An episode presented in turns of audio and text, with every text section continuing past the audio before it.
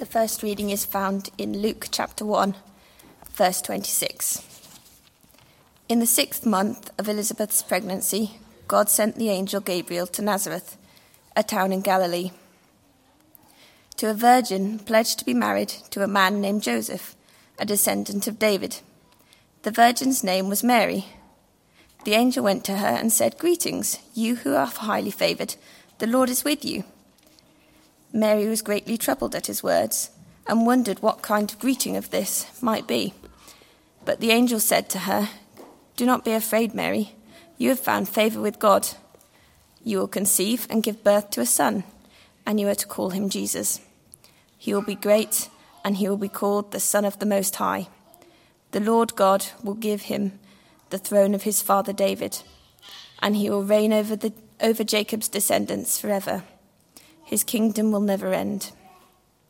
How will this be? Mary asked the angel, since I am a virgin. The angel answered, The Holy Spirit will come on you, and the power of the Most High will overshadow you. So the Holy One to be born with born will be called the Son of God. Even Elizabeth, your relative, is going to have a child in her old age, and she who is said to be unable to conceive is in her sixth month for no word from God will ever fail. I am the Lord's servant, Mary answered. May your word to me be fulfilled. And then the angel left her. Reading from Luke chapter 2. In those days, Caesar Augustus issued a decree that a census should be taken of the entire Roman world. This was the first census that took place while Quirinius was governor of Syria, and everyone went to their own town to register. So Joseph also went up from the town of Nazareth in Galilee to Judea, to Bethlehem, the town of David, because he belonged to the house and line of David. He went there to register with Mary, who was, who was pledged to be married to him and was expecting a child. While they were there, the time came for the baby to be born, and she gave birth to her firstborn, a son. She wrapped him in cloths and placed him in a manger because there was no guest room available for them. And there were shepherds living out in the fields nearby, keeping watch over their flocks at night. An angel of the Lord appeared to them, and the glory of the Lord shone round about them, and they were terrified. But the angel said to them, Do not be afraid. I bring you good news that will cause great joy for all the people. Today, in the town of David, a Saviour has been born to you. He is the Messiah, the Lord. This will be a sign to you. You will find a baby wrapped in cloths and lying in a manger. Suddenly, a great company of the heavenly host appeared with the angel, praising God and saying, Glory to God in the highest heaven, and on earth peace to those on whom his favour rests. Luke chapter 2, verses 15 to 20. When the angels had left them and gone into heaven, the shepherds said to one another, Let's go to Bethlehem and see this thing that has happened, which the Lord has told us about. So they hurried off and found Mary and Joseph and the baby who was lying in the manger. When they had seen him, they spread the word concerning what they had been told them about this child, and all who heard it were amazed at what the shepherds said to them. But Mary treasured up all these things and pondered them in her heart. The shepherds returned, glorifying and praising God for all the things they had heard and seen, which were just as they had been told. It's Matthew's Gospel, uh, chapter 2, beginning at verse 1. After Jesus was born in Bethlehem in Judea, during the time of King Herod, Magi from the east came to Jerusalem and asked, Where is the one who has been born King of the Jews? We saw his star when it rose and have come to worship him. When King Herod heard this, he was disturbed, and all Jerusalem with him. When he had called together all the people's chief priests and teachers of the law, he asked them where the Messiah was to be born. In Bethlehem, in Judea, they replied, for this is what the prophet has written. But you, Bethlehem, in the land of Judah, are by no means least among the rulers of Judah, for out of you will come a ruler who will shepherd my people Israel. Then Herod called the Magi secretly and found out from them the exact time the star had appeared. He sent them to Bethlehem and said, Go and search carefully for the child. As soon as you find him, report to me, so that I too may go and worship him. After they had heard the king, they went on their way, and the star they had seen, when it rose, went ahead of them until it stopped over the place where the child was. When they saw the star, they were overjoyed. On coming to the house, they saw the child with his mother Mary, and they bowed down and worshipped him. Then they opened their treasures and presented him with the gifts of gold, frankincense, and myrrh. And having been warned in a dream not to go back to Herod, they returned to their country by another route. When they had gone, an angel of the Lord appeared to Joseph in a dream. Get up, he said. Take the child and his mother and escape to Egypt. Stay there until I tell you, for Herod is going to search for the child to kill him. So he got up, took the child and his mother during the night, and left for Egypt, where he stayed until the death of Herod. And so was fulfilled what the Lord had said to the prophet Out of Egypt I called my son. When Herod realized that he had been outwitted by the Magi, he was furious, and he gave orders to kill all the boys in Bethlehem and its vicinity who were two years old and under, in accordance with the time he had learned from the Magi. Then what was said through the prophet Jeremiah was fulfilled. A voice is heard in Ramah, weeping and great mourning, Rachel weeping for her children and refusing to be comforted because they are no more hands up if you or one of your family have been in a nativity in the past week or so. A few of you, did you remember your lines? Did you remember your lines? Did you remember all of the actions and all of the things to do? It's great fun as you get ready for a nativity, isn't it? And not just in the nativity, but the run up to it as well, because there's all the drama of who's going to play the different parts. At one level, everybody wants to be Mary and Joseph. But when I was a lad, all them years ago, um, actually, everybody wanted to be the innkeeper. Because there was something great and fun about slamming a door in somebody's face and saying, There's no room. That's just the build up. Then you get to the nativity itself. And one of the great excitements about the nativity is when it slightly goes awry. Um, I had fun for a few minutes this week looking at some videos of nativities where things had gone a little bit wrong. My favorite was um, the little stable scene with Jesus, Mary, Joseph, an angel, and two shepherds. Sorry, two sheep. Two sheep, all dressed up, all looking beautiful. The, the choir is singing sweetly in the corner. Uh, I think it was away in a manger. And uh, one of the sheep decides she wants to have a cuddle with baby Jesus. So she reaches into the manger and grabs the baby and turns round to the mums and dads with this big, beaming smile on her face, which would be funny enough were it not for the fact that Mary's not having any of it. So she comes up from behind and grabs the baby and puts it back in the manger. Not to be outdone, the sheep, the sheep turns around, grabs the baby, and then the video cuts out as the four year old Mary has got her arms around the three year old sheep in a headlock, trying to get this baby. Because everybody gets excited not just about the run up to a nativity and what part they're going to play, but also when things go slightly off script. But it isn't only kids who love to put themselves into stories. All of us do that. We've grown up doing it, and in one sense, we're taught to do it. Part of it, in the fictional sense, is a good story is made great in the way that it draws you in and has you thinking you're one of the characters. But historical books and biographies are great as they draw you in and make you think what it would be like to live in that person's shoes. So I wonder tonight, of all the characters in the Nativity, who do you feel you're most like? We've read a number of passages, not only to remind ourselves of the Nativity story, but also that you would hear all six of the key characters. The first one, most obviously, is Mary. Perhaps you would uh, resonate with Mary, who's a quiet young lady whose life was totally changed. Mary didn't come from a rich famous family. She was married to a carpenter. As far as she and Joseph were concerned, as they were looking forward to their marriage, I should say, everything was just going to be an ordinary, normal life. Until Gabriel appeared, and all of those plans suddenly changed. She would miraculously conceive a child who would be the Son of God. Mary was a Jew, and for generations, that people group had been waiting for a coming king who would sit on the throne of the great King David. Here is Gabriel saying, You will give birth to a king who will reign forever.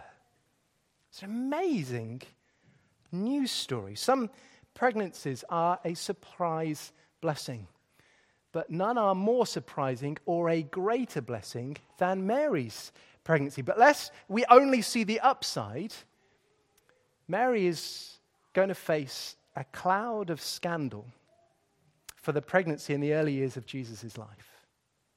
All of her friends, family, neighbors are all going to assume that she slept with someone before she was married. And for a faithful Jew, that would be a really hard burden to carry. So there's the sense of wonder, and then there's also that that fear of scandal. And here's Mary, this courageous young woman, despite all the questions that she didn't know the answers to and all the fear of what was to come, declaring herself to be the Lord's servant and treasuring everything in her heart. Maybe you relate to Mary, this quiet young woman with this courageous faith who is favored by God. Or perhaps you relate to Joseph. Joseph's the honorable young man who wants to do everything right.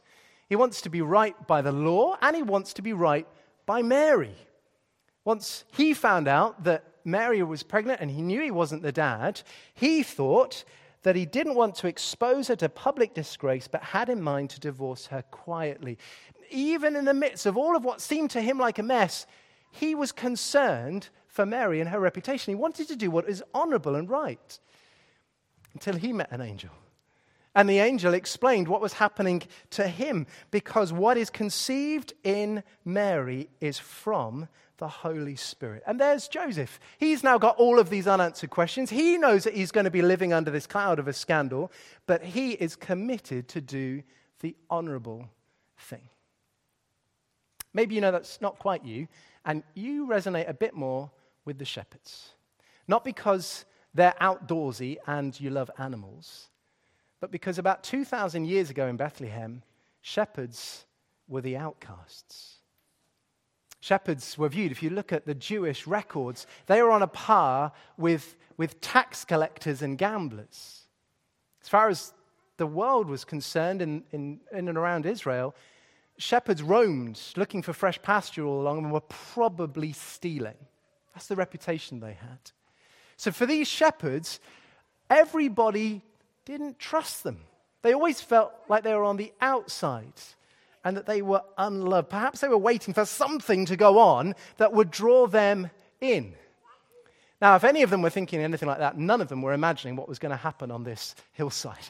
Because God rends apart that gap between the spiritual world that's right in front of our noses, but we can't see it, and the physical world that we live in. And not only do they see one angel, and that would have been enough, they see an entire sky full of angels, a great company of the heavenly host who fill the sky with God's praise. God delivers this amazing news to the untrusted, unloved shepherds who were told, Today in the town of David, a Savior has been born to you. He is the Messiah. What a transformation for these shepherds.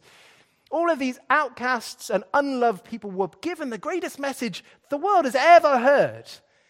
And not only that, but were given a heart to respond to the Lord Jesus themselves. Perhaps you relate most to the shepherds. For whatever reason, you might feel on the edge, somewhat unloved and not well thought of. Perhaps you relate with that group of people who suddenly had this wonderful experience, and you're waiting for a similar event to take place to fill your heart with a reason to sing. Or perhaps you click with the wise men.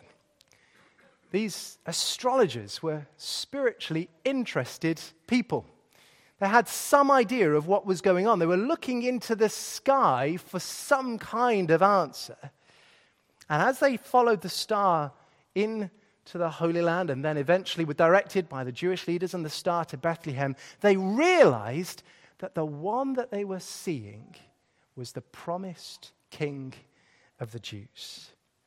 And maybe that would describe you. You've got some kind of level of spiritual interest, but you still feel like you're searching, wondering when you'll come to find the one true living God.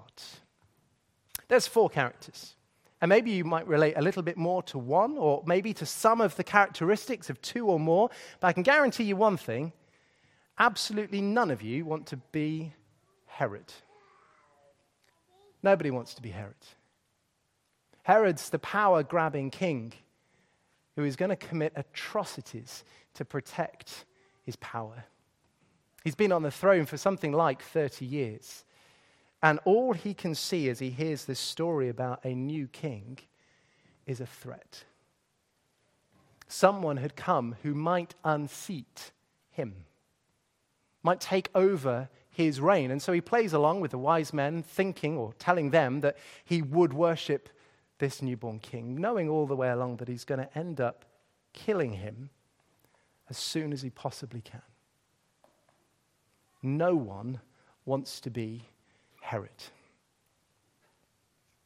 Which makes it really surprising when you get into the Bible story that the Bible tells us that by our own nature, we're all something like Herod in the way we think about God.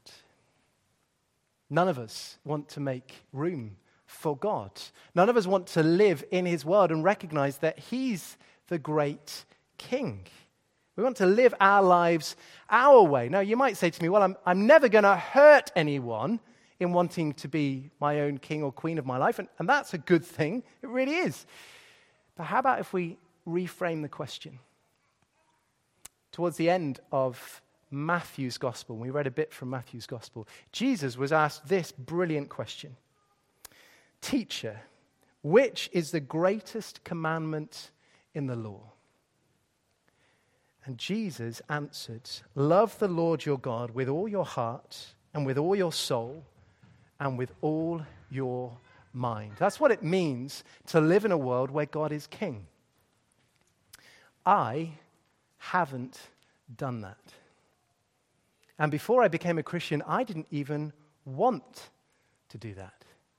In fact, before I became a Christian, there were too many times when what I knew God wanted me to do made me do the opposite.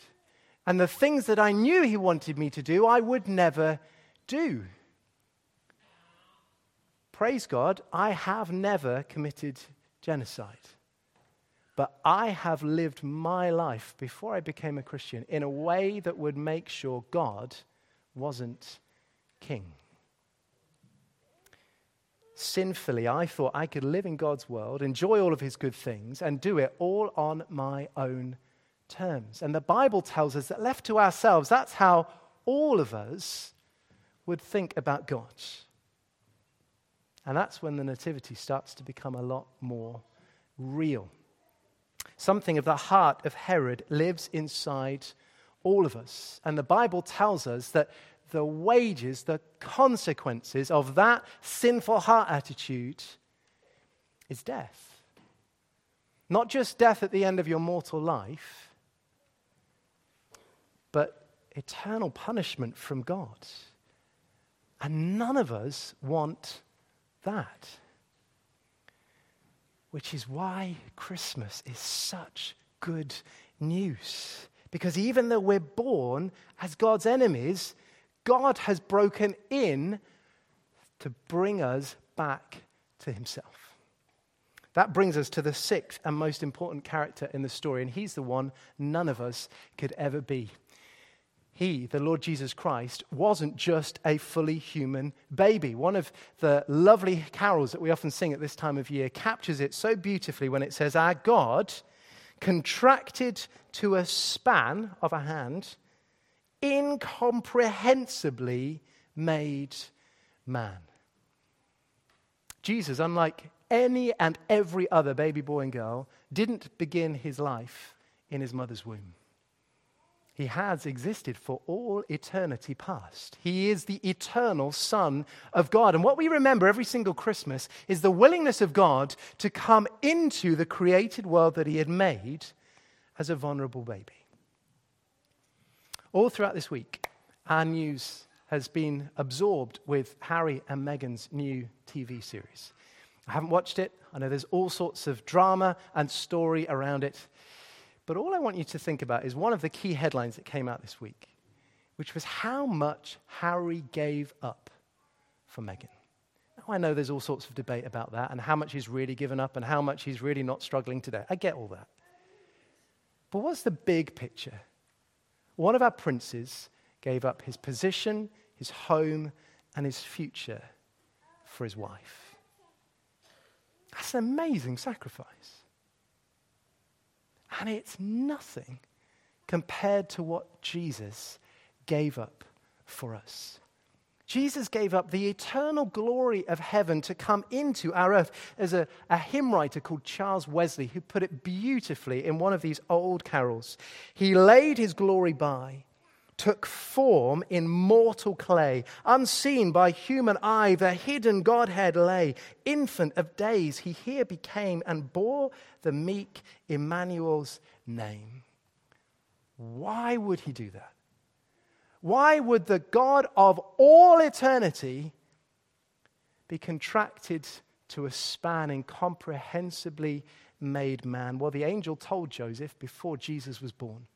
He said, You are to give him the name Jesus because he will save his people from their sins. Christmas is all about God's rescue mission for helpless people like you and me.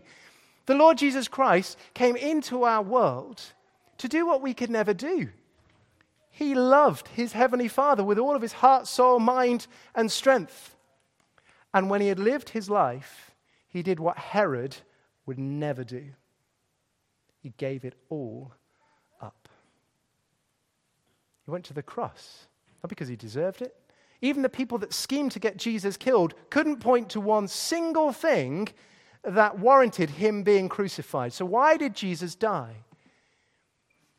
He willingly took upon himself the wages, the consequences of our sin, so that every single man, woman, boy, and girl who will repent of their sin and trust in Jesus will know forgiveness from God.